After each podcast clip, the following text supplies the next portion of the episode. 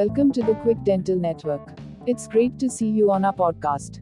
Quick Dental Network is community group for every individual who works with dental professionals and fraternity across the world or for anybody who wish to join the dental community network. We welcome you all, with the idea and inception of providing a community platform where it is easier for everyone to connect with each others and grow as individuals and communities together. This was how the podcast started. We really look forward to connect with you all listeners right out there and we really appreciate your time and presence. This makes us more responsible and we know that for this we are going to work really hard to make the whole experience a best one. We want to share that our goal is to start build and turn this quick dental networking platform into a whole new world of possibilities anyone can think of. To grow together is a community. Now turning towards today's episode. This is all about Maya Angelou. Yes, with upcoming International Women's Day on the 8th of March, we are dedicating whole month for it from right now. So in this episode, we are meeting Maya Angelou. She says, each time a woman stands up for herself, she stands up for all women. And we think it's totally true in every sense. Maya Angelou, born Marguerite Annie Johnson on April 4, 1928, was an American memoirist, popular poet, and civil rights activist. She published seven autobiographies, three books of essays, several books of poetry, and is credited with a list of plays, movies, and television shows spanning over 50 years. She received dozens of awards and more than 50 honorary degrees. Angelou is best known for her series of seven autobiographies, which focus on her childhood and early adult experiences. The first, I Know Why the Caged Bird Sings 1969, tells of her life up to the age of 17 and brought her international recognition and acclaim. It's really inspiring life experience of her to all of us. Going through all odds and becoming a successful woman leader. You will be surprised to hear that. She became a poet and writer after a string of odd jobs during her young adulthood.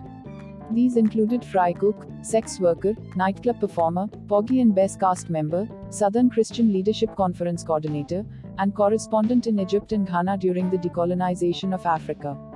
She was also an actress, writer, director, and producer of plays, movies, and public television programs.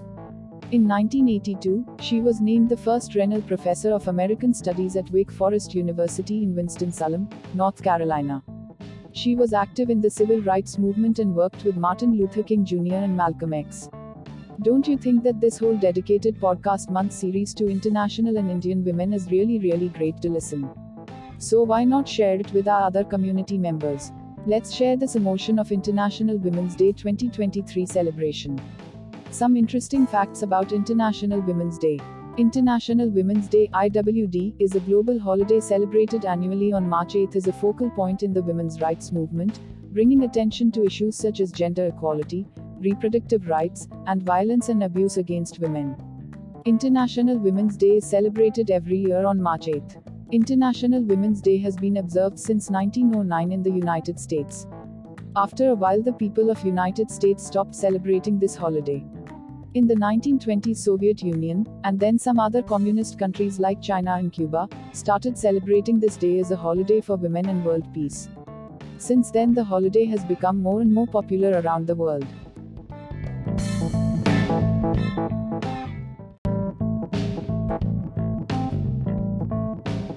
Since then, the holiday has become more and more popular around the world. In many places, the day does not have a political aspect, and is simply a time for men to express their love for women. It is similar to a mixture of Mother's Day and Valentine's Day.